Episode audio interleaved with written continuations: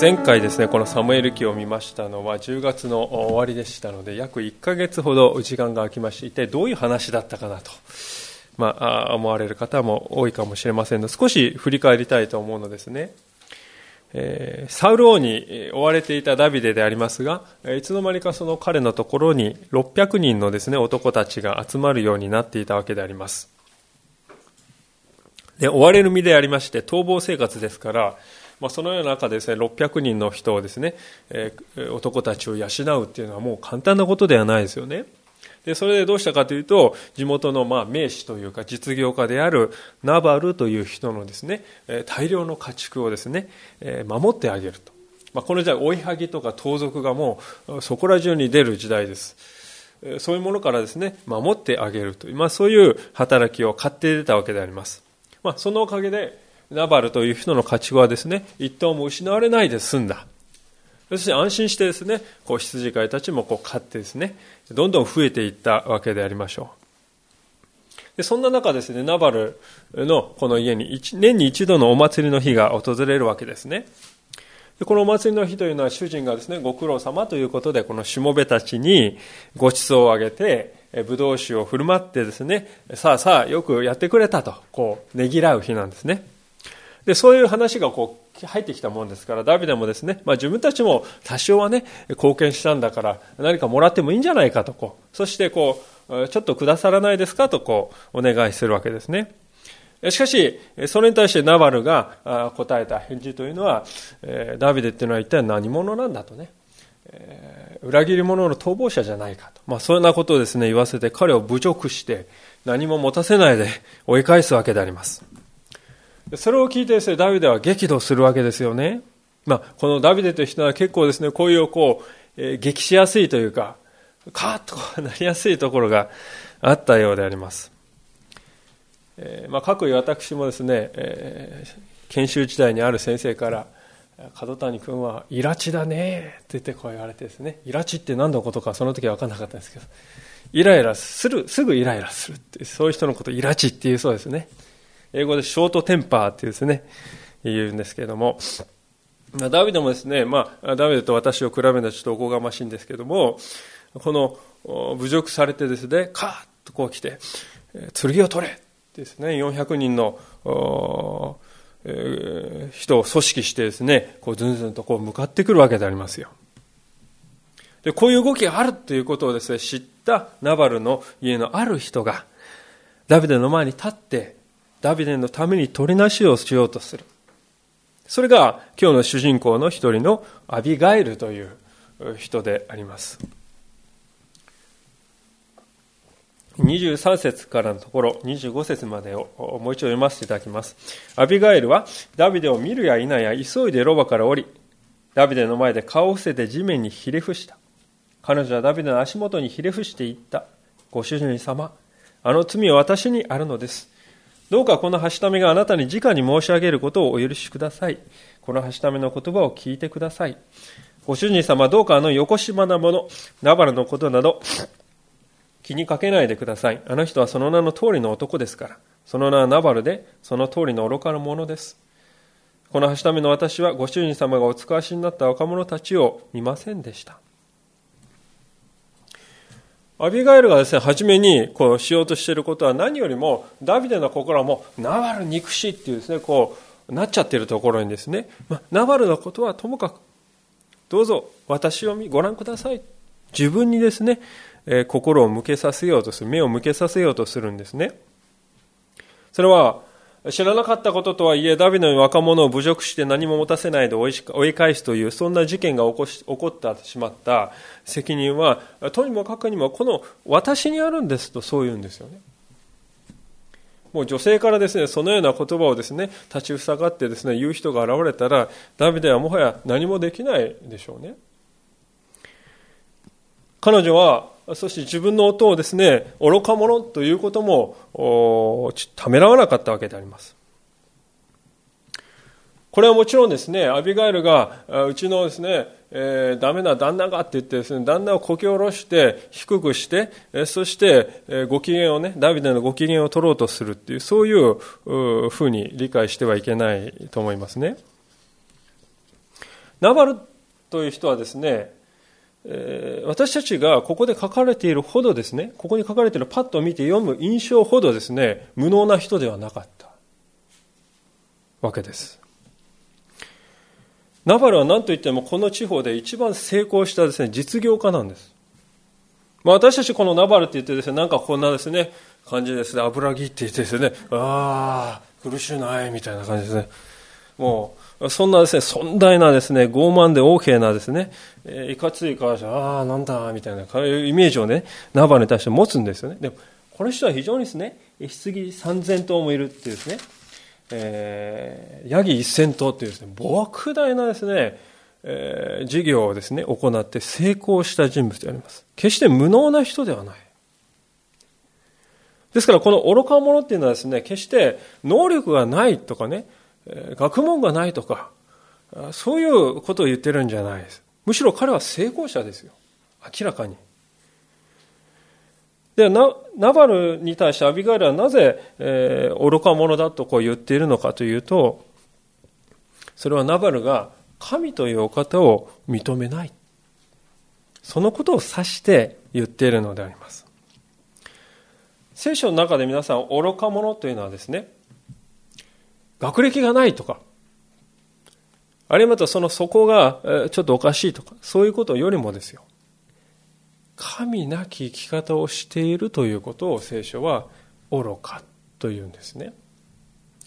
何の学問がなくても、例えば皆さん、ペテロにしても、アンデレにしてもですね、学問という目ではない。漁師、田舎の漁師でありましたけれども、しかし、彼が神様の人として用いられるようになった。それは彼らが神を知っていたからであります。神を認めないという人は、たとえどのような成功者であったとしても愚かである。それが聖書のメッセージであります。アビガエルとナバルの違いはまさにその点なんですよね。この奥さんは、あ後で出てきますように、夫ナバルの生活ぶりを見て、そこに神がおられない。心痛めました。そのような彼の歩みのことを愚かだ。と言ったんですよね。アビガイルはもう一つ、ダビデ自身についてとても大切なことをここで指摘するわけであります。26節ですが、今ご主人様、あなたが血を流しに行かれるのをとどめ、ご自分の手を下して復讐なさることをとどめた主は生きておられ、あなたの魂も生きています。こう言っています。実はこのことがですね、ダビデの問題の本質だったわけであります。つまり、血の罪を犯すということであります。血の罪を犯すということはですね、非常に重大な問題でありました。第一サムエルの19章の5節を見ると、ヨナタンという人が、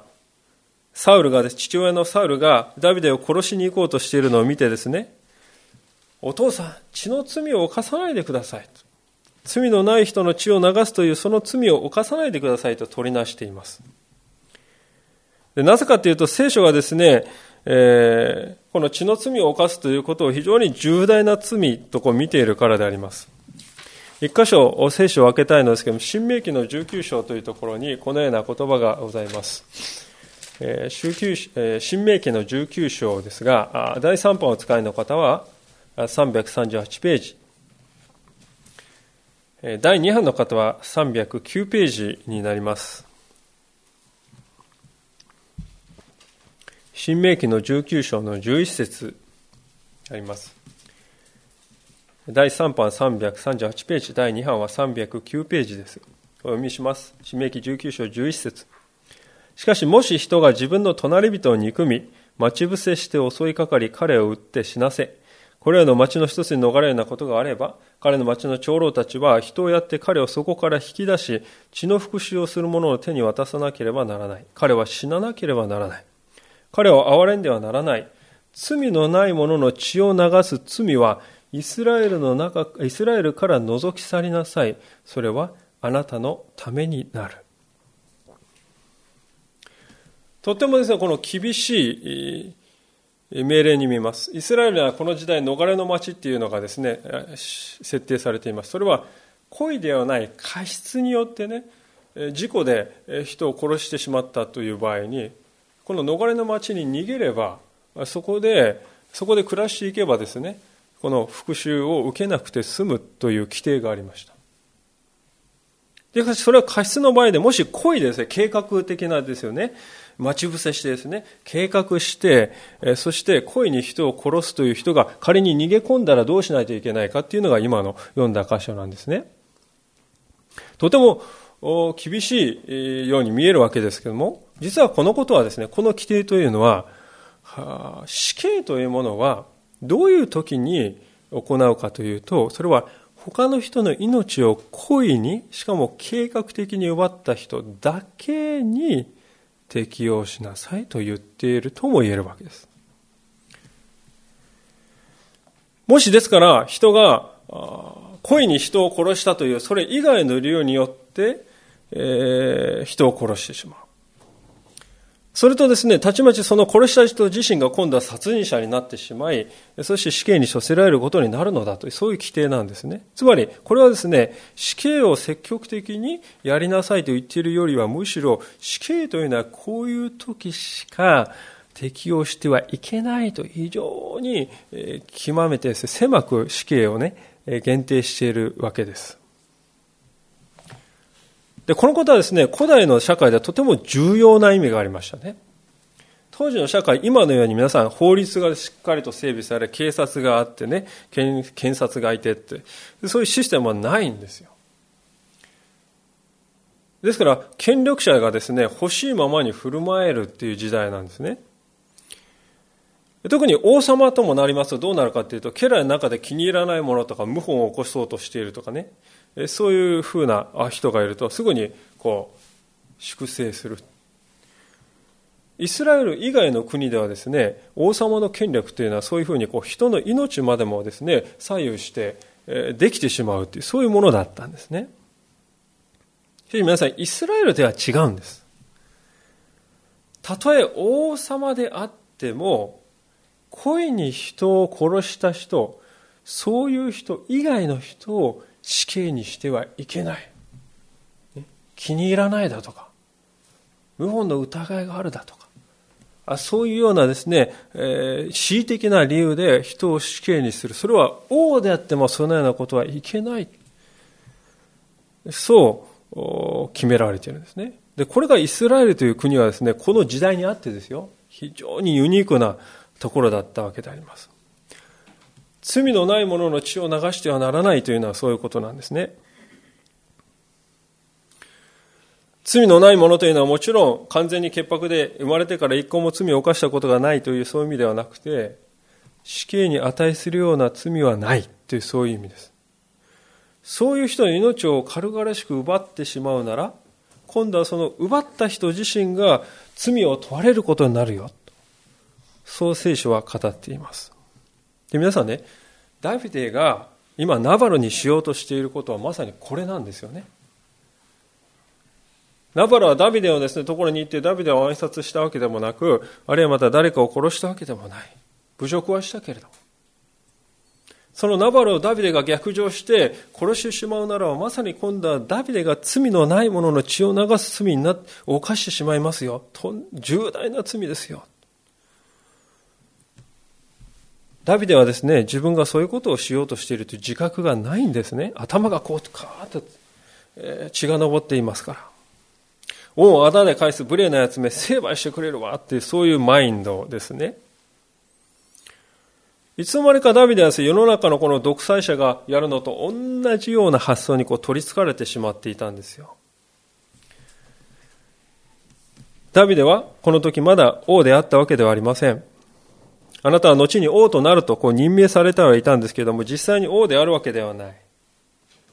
それなのにあたかも自分がすでにこう権力をがっちりと握った偉大な王であるかのようなですね、錯覚に陥っていますね。その姿はまさにサウルと全く同じではないでしょうか。あれほどサウルに痛めつけられて、あれほどサウルからですね、逃げなくてはならなかったのに、気がついたら、自分がサウルと同じ道を歩んでいる。もしそのまま道を突き進んでいったら、ダビデもまたサウルと同じようになってしまう。同じようにダビデも神様の前に退けられてしまう。そういうことになりますよ。アビガエルがダビデにそのことを気づかせようとしているわけであります。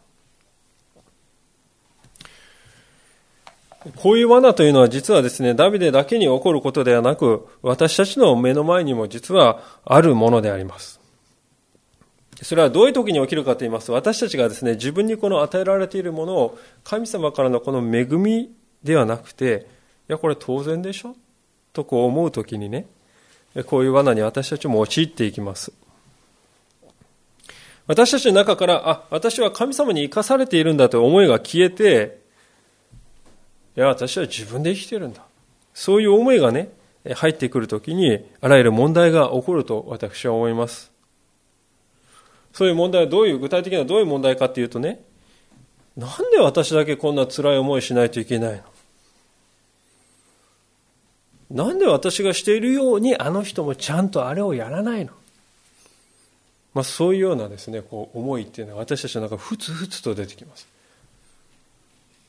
しかし考えてみるとそれはですね本来負わなくても良い重荷をですねぐーっと背負っちゃっているわけですよね。私が私を生かしているんだ。私はこんなに一生懸命やっているんだ。であるならばあの人もやるべきなのに何でやらないのか。なぜあの人は私のようにできないのか。でも実は負わなくても良い重荷を背負ってしまってがんじがらめになってるんです。神様が反対に私を生かしておられるというところにいつも立っている人はですね、他の人がどうこうっていうのは関係なくですね、えー、究極的には生きていけるわけであります。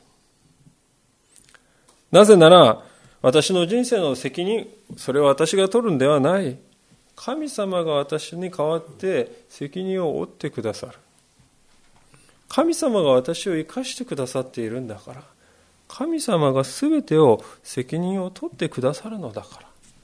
私が負わなくても良い重荷を負わなくて良いんだ。そう思えるからですね。私を生かしている神様はあの人も生かしてくださると思うときに、あの人は何であれをやらないのかという思いが私たちの中から薄れて消えていくのではないかと思うんです。実は私たちが礼拝をこのようにして行っているということはまさにそのことをですね、確認するための場だと言えると思うんですよね。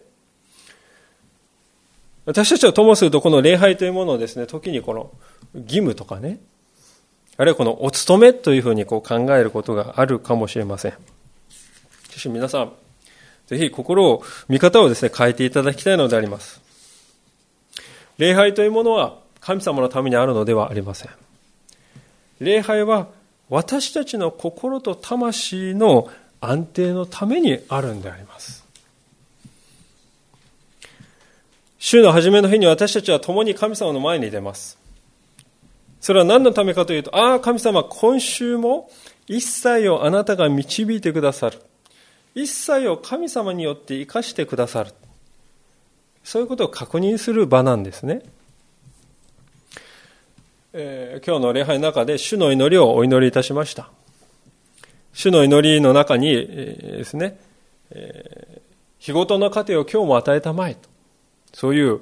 箇所がありますよ。あるいは皆さんね、えー、明日どうなるかわからないから神様、ね、よろしくお願いしますよね。明日もご飯くださいよってそういう意味に理解されるかもしれないですけど、むしろそうじゃないと思うんです。むしろね、日ごとの糧を今日も与えたまえと神様はなぜ私たちに祈るように求めたかっていうと要するにね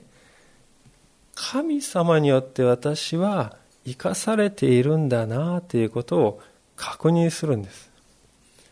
つまり礼拝の中で私たちは神様に依存して生きている自分というものを再発見するんですよね。ああ、神様なしで私は生きられないものなんだな、ということをですね、本当に心の中で確認するんです、礼拝の中で。そうし、そこか、それを出発点として、社会に出ていくんです。そうだった。私を生かしているのはこの私自身。そうなんじゃない。神様が生かしてくださっていたんだった。そういう事実をですね、しっかりと毎週毎週心に刻み、神様により頼んで生きる人生の幸いというものを味わう。それがですね、私たちが礼拝というものにこれ出席する目的なんですよ。で、そういうふうに生きていくときに人生は自由なんです。なぜかというと、神様が背負っておられて、私はですね、私がこうね、背負って、私が全部切られていくっていう、そういうですね、責任を負ってないですから。一方、私たちの中から礼拝というものが、優先順位が下がって、おろそかにされていくときに、どういうことが起こるかというと、実は私たちは少しずつ自分を見失っていくのではないか。この問題、これは私が何とか解決してやらないといけない。まあ、そう考え出すとですね、私たちはプレッシャーを覚えます。もう緊張の中ですね、生きなくてはならなくなります。で、そのような中から孤独感を感じると誰も私のことなんか構ってくれないんだ。寂しくなります。そして、自分はこんなにやっているのに、あの人はと、一生懸命でない周りの人を見るとですね、不平が感じられるようになる。つまり、心が不自由になるんです。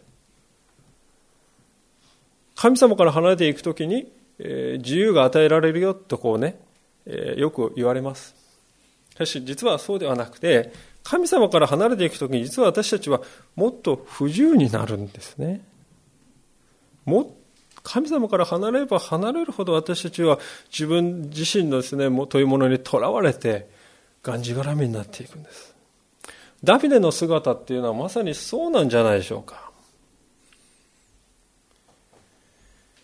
もう自分ではですね、えー、どうにもならないんです。もうカーッとなってしまってですね、自分で元の状態に戻れないんです。400人も部下がいるのに、ダビデさん、ちょっと待ってくださいっていう人誰もいないですね。ああ、もう、ダメだ、うちのボスダメだ、何言っても通じないみたいなですね、思われている。そういう状態に私たちは、本当に、俺が生きているんだっていう思いになるときにですね、そういうモードに入ってしまうんですね。でも幸いなこともあります。それは、神様を信じている者には、そういうものも神様憐れんでくださる。まさにアビガイルをですね、ダビデの前に神様を置いてくださったということなんですね。再び彼女のダビデに対する言葉に目を向けたいと思います。27節ですが、どうぞこの女奴隷がご主人様に持ってまいりましたこの贈り物ご主人様に付き従う若者たちにお与えください。どうかこのはしための背きの罪をお許しください。主は必ずご主人様のために長く続く家をお建てになるでしょう。ご主人様は主の戦いを戦っておられるのですから、一生の間災いあなたに起こりません。まあ、見方をですね、えー ある違う見方からすると、このアビガイルの言葉は、ダビデはあたかもこの褒め殺ししようとしてんじゃないかと、ちょっと極端じゃないですかと思う方もいるかもしれません。しかし実際は反対なのであります。アビガイルはここで、ダビデさん、あなたはやがて王となるべきお方です。あなたが王となられた時には、もはや私が今日するような、こういうもてなしはできなくなるでしょう。後にも先にも私があなたのためにして差し上げられるのはこの一回きりで、一回きりです。ですからお気を悪くしないで私の行為を受け取ってください。そう言っているわけです。彼女はこのはしための背きの罪をお許しくださいと言います。別にアビガイル何のね、悪いこともしてないんじゃないかと思いますよ。でも背きの罪って言ってるんです。これはね、どういうことかっていうと、背きの罪というのは攻撃という言葉なんです。アビガイルはもしかするとこの贈り物を差し上げることが、なんかこの女下心あるんじゃないかってそういうふうに思う、思われる。あるいはまた、この女に頼ってしまったという負い目をダビデに与えるかもしれない。まあそういう不快な思いをダビデにさせるかもしれない。そういうね、攻撃的なことをね、不快なことをさせてしまうかもしれない。だからそういう無礼をどうぞお許しくださいっていうね、そういう意味で彼女はこの背きの罪をお許しくださいって言うんです。つまり徹底的にアビガイルはダビデに私に対して負い目を持たないようにというふうに努力しているわけですよ。ダビデが受け入れられるようにですね、配慮しているわけであります。それがアビガエルという人のこの信仰なんですね。で、私たちがですね、本当にこう気になるのは、どうしてこの人はこんなことができたのかということなんですね。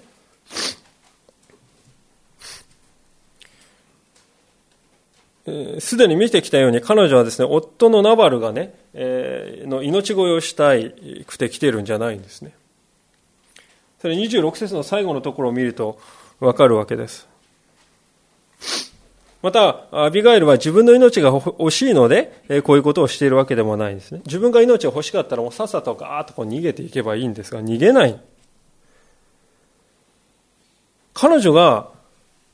それにもかかわらずこういう行動をとった理由というのは全く別のところにあったんですね。つまり30節にありますようにアビガエルという人はダビデの王権というものをすでに認めていた。そしてこの王の王となる方のために私ができることをしようとこう考えていたわけであります。皆さん、王権をね、認めると言いますけれども、どうでしょうか？ダビデはこの時、えー、グループのリーダーとして来てたわけですけれども、グループっていうのはですね、もう何千何万のですね、大軍じゃなくて、たった600人のね、のぶしのですね、浪人の集団であります。で当然ですね、もう綺麗な武器なんか持ってるわけでもない。逃亡生活ですから、服もですね、ヨレヨレしていて、こう擦り切れていて。当然ま毎日ひげを剃ってこうシャッとかやる時間もなくて髪の毛もひげもですね行き届かなくて当然またいつ襲われるか分からないですからお風呂にゆっくり入ってるわけにもいかない清潔どころかむしろ匂いを発していたでしょうで実際ですねナバルという人はダビデのそういう外側のこの乱れを見てですね、えー、あこれはダメだ見下していたのかもしれませんただまあそれだけならまだしも、アビガエルの前に訪れたですね、ダビデは冷静ではなかった。恩をあだで返したと言ってですね、怒りに震えて、復讐心に駆られてですね、剣でこう持ちながら、一人の愚かな実業家を安だけにしてやろうとですね、こうカーッとなってきたんですよ。そういう人ですよ。そういう人。見方によって、ああ、このダビデ、なんと小さなことに、とらわれて自分を失っている人だなって失望したって言っても仕方ないところですところがですねアビガラそのようなダビデを見てああこの人こそイスラエルの王となるお方だ。神様が彼の王国を長く繁栄させ祝福されるんだと思えたんですよ。思えた。なんでそんなことができたか。これが私たちにとって謎であります。しかし私たちにとって理解できない謎ですけれども、神様にとっては、まあ、昼のように明瞭であるということを私たちは覚えておきたいのであります。私が今日皆さんに申し上げたいことは、アビガエルがなぜダビデをそのように、ダビデの王権というものをそのように受け止められたか。それは、神様がお与えになった知識だからということですね。もちろん彼女はダビデについてある程度知識は持ってたと思うんですよね。まだほっぺたも赤いですね、少年の頃に。完全武装したですね、巨人のゴリアテに対して、丸腰同然のですね、石投げ機、ね、布の石投げを持って、そしてそれをですね、ただ一つも使って勝利した。そのことは知られて、イスラエル中に知られていた。その後もペリシャ人が断るごとに攻めてくるんだけれども、ダビデが先頭に立って戦う時に行くところどこでも勝利するということも知られていた。あの偉大な預言者サムエルが油を注いだ、おったということも知られていた。そしてサウルがダビデを憎みハイエナのように命を付け狙っている。そのことも知っていたでしょう。それはしかしアビガイル以外の人も知っていたことです。しかし彼女はこのダビデこそ神様に祝福され永遠に続く王権を託された人なのだ。そう確信した。それは誰によったかというと他の誰でもない神様によって与えられた知恵でありました。不思議に思えるんです。でも実は神様は私たちにとにも同じようなことをしてくださっているのではないでしょうか。それはイエス様を信じるということにおいてであります。私たちの中で、これは確かなことですが、イエス様に私は面と 面と向かって会いましたという人は一人もいないでしょう。それは確実なことです。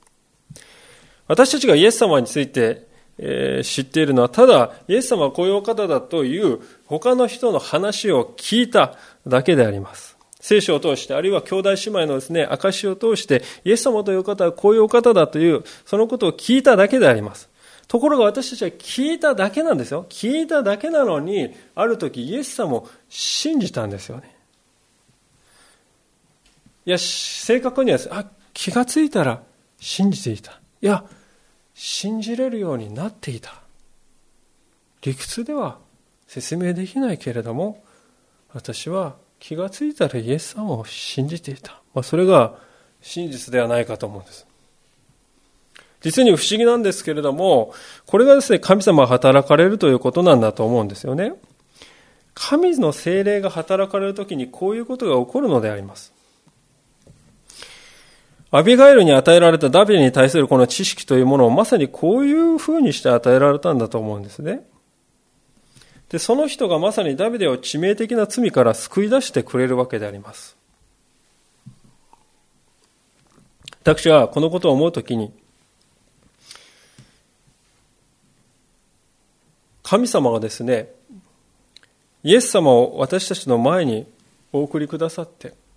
そして私たちを罪から救い出してくださったその姿はですね、ダブるんですね。どうしてもこうダブるように思う。アビガイルは後に来るですね、イエス様、救い主のイエス様の姿のある一部分を、その身を通して表し、映し出しているんではないかと、そういうふうに思うんです。彼女がへりくだって発している言葉というのはそのまま私たちに対するイエス様の取りなしの言葉として心に響かせても何も不思議ではない。アビガエルのへりくだり。他の人ではなく自分自身に罪を負う、そういう姿勢。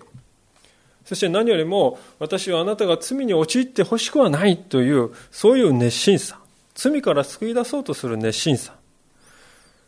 そして神様のご計画に自分自身を委ねようとする生き方。私はどれをとってもそこに来たるべきイエス様の熱心をですね、見ずにはおられないわけであります。考えてみますとね、私たちの人生というものは昔からこういうですね、取りなし手に恵まれて、そして今があるんではないでしょうか。まあ今日のお越しさんのお証の中にも多くの人々や多くの人々の言葉が本当に登場していたように思います。そういう人によって本当に私たちは助け出されてきた。ある一人の人がいますけれども、それは中世最大のキリスト教神学者の一人として知られる、まあ、皆さんよくご承知かと思いますけれども、アーグスティヌスという人であります。アウグスティヌスという人はですね、本当に早熟の人でありまして、えー、若くして頭角を現していたわけですね。で、初めの彼はですね、初めからクリスチャンだったわけではありません。彼は初めはマニ教と呼ばれるですね、異教の、まあ、善悪二元論のね、えー、異教の教師でありました。マニ教の布教をですね、一生懸命していたわけであります。で、しかしその一方で彼の生活でも荒れに荒れていたんですね。彼はなんと18歳で死生地を設けました。えー、母親の名前というのはですね、はっきりと分かっていない。で、18歳で死生地を設けて、その後15年間ですね、その人と同棲生活を送っていたんですね。で、その一方でマニ教のですね、教師でもあると。で、その頃の彼は自分の生活を振り返ってですね、告白という本の中でこう書いていますね。私は肉欲に支配され荒れ狂い、全くその欲望のままになっていたと、こう書いています。しかし33歳になって、マニキョの教えに幻滅する時が来ました。そして、身も心もボロボロになって実家の庭に一人で座っていた時に隣の家の子供がですね遊びながらわらべ歌のようにして口ずさんだ「取って読め取って読め」ってですね、まあ、こんな太い声じゃなくて「取って読め取って読め」そんちょっとどうだったか分かりませんけども、まあ、そういう言葉がこう響いてきてですね不思議何か心に促されるものを感じてそこにですね、そばにあった聖書を取った時に、ローマ書の13章の14節の言葉が目に入ってきたんですね。主イエス・キリストを着なさい。肉の欲のために心を用いてはいけません。とこの言葉がですね、あって、えー、彼はその時にですね、電撃に打たれたように、えー、神様を信じるんですね。改心の瞬間であります。彼にとってはですから、小さい子供の取って読め、取って読めというですね、わらべ歌が、彼をですね、神様のもとに導く声として用いられたわけですよ。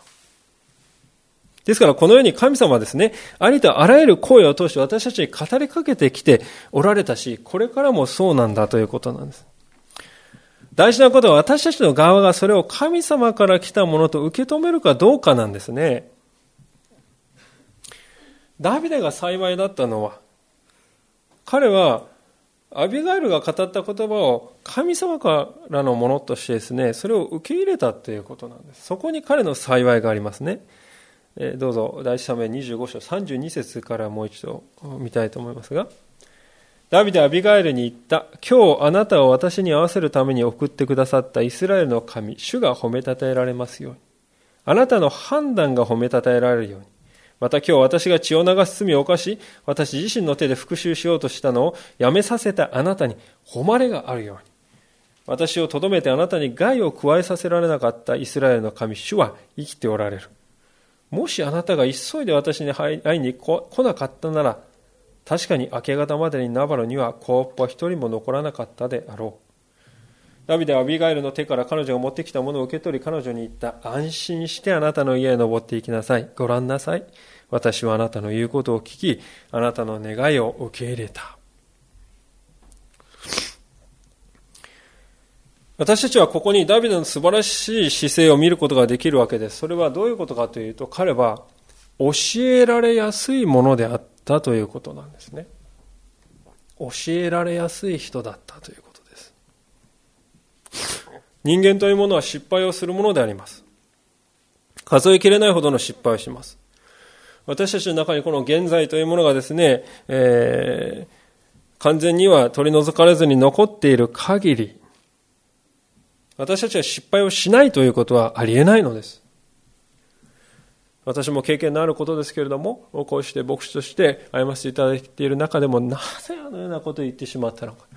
なぜあんなことを書いてしまったのか。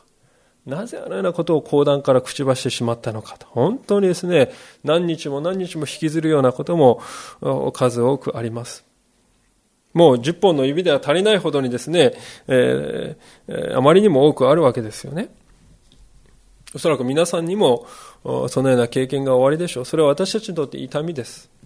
で皆さん、大事なことは、そのような失敗を犯したことを隠して忘れ去ってしまおう。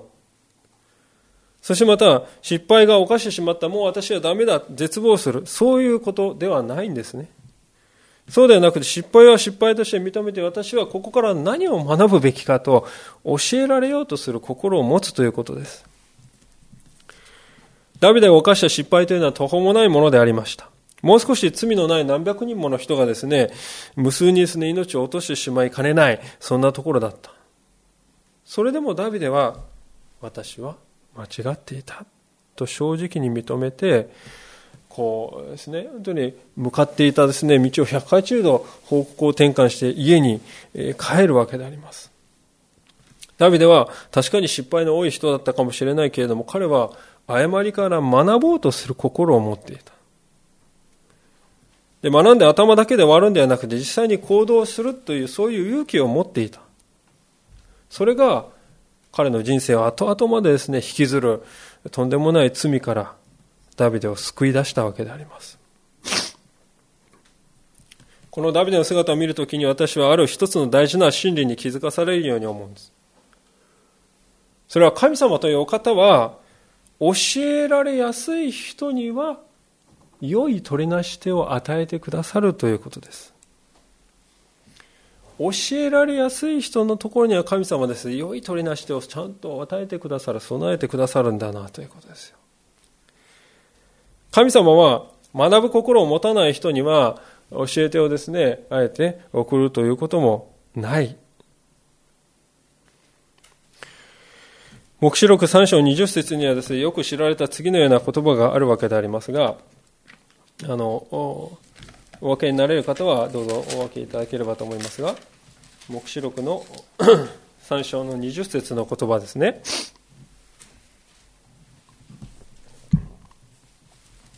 聖書の一番後ろであります、第3版の方480ページ、第2版は441ページでしょうか。黙示録3章の20節です。お読みします。見よ、私は戸の外に立って叩く。誰でも私の声を聞いて、戸を開けるなら、私は彼のとこに入って彼と共に食事をし、彼も私と共に食事をする。今読んだ歌詞はですね、通常イエス様を心に信じてお迎えするというね、信仰を持つという、そういうふうにこう語られる場合が多くあるんですけれども、皆さん、よく見ると、一つ前の19節を見るとこう書いてますね。私は愛する者を叱ったり懲らしめたりする。だから熱心になって悔い改めなさいと。こう書いてあって、その後に私は戸の外に立って叩くと書いてあるんです。つまりですね、文脈は明らかに罪を指摘するという場合の話なんですね。神様は教えられやすい人には、アビガイルのような取りなし手を備えて、その人を誤った道から立ち直らせてくださるということです。で、その教えられやすい人というのはどういう人かっていうと、悔い改めの際、戸の外を立って叩くとですね、その神様の招きに対して、はいと言って心を開く自由を持っている人なんですよ。ダビデはまさにそうでした。アビガイルが来た時になんだこの女はとそう思うんじゃなくて、ああ、この人は神様がお送りになった人なんだ。神様はこの人を私の前に置かれたんだ。彼女の背後に神様がおられるんだ。そう認めて、そしてああ、神様、この人をお送りくださってありがとうございますと感謝する。そして同時に、ああ、私のようなものを、罪のないものを血を流す、罪のないものの血を流す罪から救ってくださった神様、ありがとうございますと言って感謝を捧げています。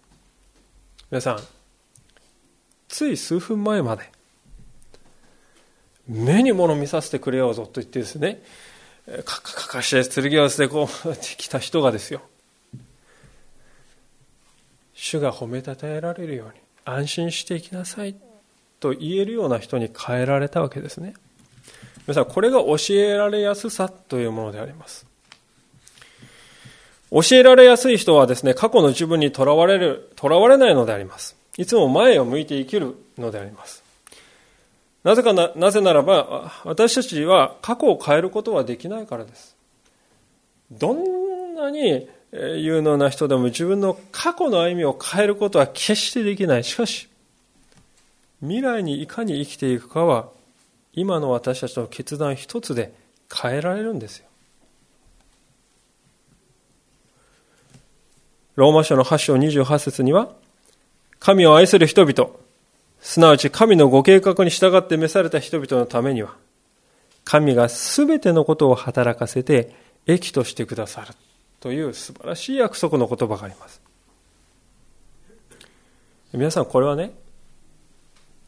教えられやすい人にのみ実現する言葉ですよそのことをぜひ覚えていただきたいのです神のご計画に従って召された人々のためには、神が全てのことを、過去の全てのことを働かせて、益と未来に変えてくださると、そういう約束なんですが、これは教えられやすさというものは私たちなかったら決して実現しないんです。その通りにならないんです。なぜかというと、過去の自分をいつまでも見てですね、え、なんで自分はこうなのかとか、自分はなぜこんなことをしてしまったのか、そのことばかり見ている人はですね、そこから変わろうとしないんです。変わろうことを拒むんですね。神様はどんなにか私たち熱心に働きかけて、せっかく駅に変えようとして働きかけてくださっているのに、その人自身がですね、いや、私は変わりたくない。いや、私はこれをいつまでも握り続けていくのだと言って、断固として変化を拒否しているんです。それで何も変わらない。しかし教えられやすい人、ああ、神様はこのことを通してこういうことを教えておられる。神様は私に新しい技をなそうとしておられる。そう思える人は変えられていきます。今日私たちは自分は変えられやすいものだろうかと心に問いかけたいのであります。神様は私たちの周りにアビガイルのような取りなし手を実は送ってくださっているのだということですね。ところが私たちがそれに気がつかない場合がある。そしてせっかくの成長の機会が失われていることがある。教えられやすい心がなければそういうことが起きてしまう残念ながら。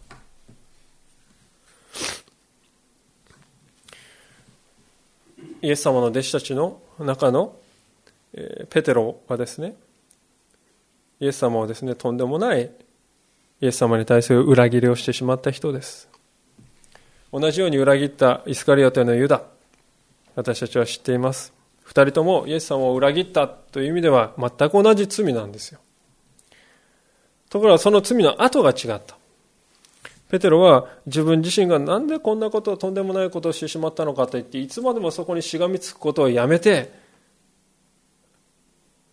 立ち直ったら兄弟たちを力づけてやりなさい。私はあなたの信仰がなくならないように祈ったというイエス様の言葉にしがみついて過去を切り捨てて捨てて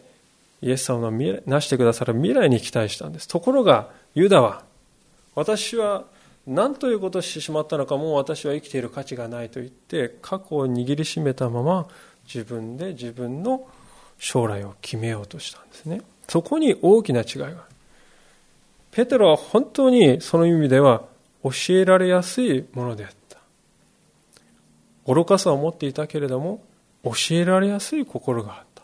それがこの二人を分けたのでありますでも私たちの心はですね、容易に変わろうとすることを拒むわけですね。いや、人間そんなに簡単に変われるなら苦労しませんよ。あの人が私にしたあのことの償いはどうしてくれるんですか？って、そういう思いが私たちはいつまでもいつまでも捉え続けるんです。でも皆さん、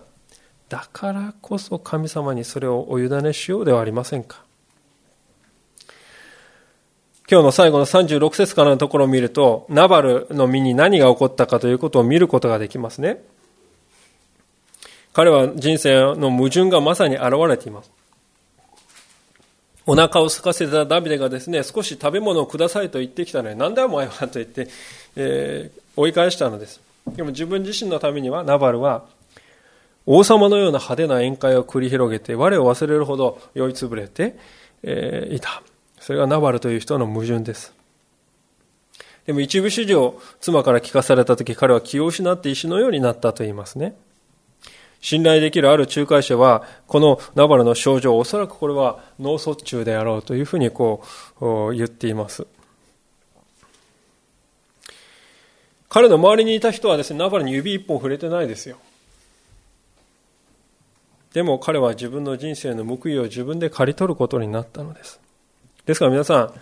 この話がですね、本当に教えている大切な教訓は、ダビデは初めから自分で手を下す必要はなかったということです。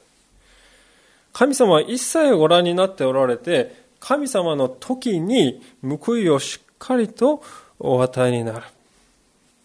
まさに復讐は神のなさることなのであります。私たちの人生にも、このナバルのように恩をあだで返すようなですね、そんな人間が周りにいたのかもしれません。でも、そういう人を神様にお委ねしようではありませんか。そしてその人のことを忘れようではありません。私たちは神様にお委ねしますと言いますね。でも実はお委ねしてないことが多くあります。神様にお委ねします。神様、ナバロを裁いてください。いつですか？明日ですか？明後日ですか？しあさってですか？早くしてくれないと困ります。皆さんこれ委ねてるんでしょうか？ただ裁きを行うのが私か神様かであっただけですね、行うべきか否かっていうのは私が決めるってことです。それは委ねていない。紐付きですね。いつでもこうね、戻ってくるんです。神様に委ねるということは忘れるということなんです。忘れない限り私たちの心は自由になることはできない。時が来た時に初めて思い出せばよいということです。今日私たちはですから改めて神様は私たちを罪から救い出そうとしてあらゆる手段を用いて私たちを守ろうとしておられる。熱心で現れる。そのことを本当に思いたいと思う、思いたいと思うのです。神様はダビデとアビガイルの時代に働いてくださいましたが、今の時代にも同じように働いてくださる。私たちはこの神様の摂理の中を歩まされている。そういう信仰を持ちながら、自分は教えられやすいものとして生きよう。それが神様が今日私たちに語っておられることではないでしょうか。一言お祈りしたいと思います。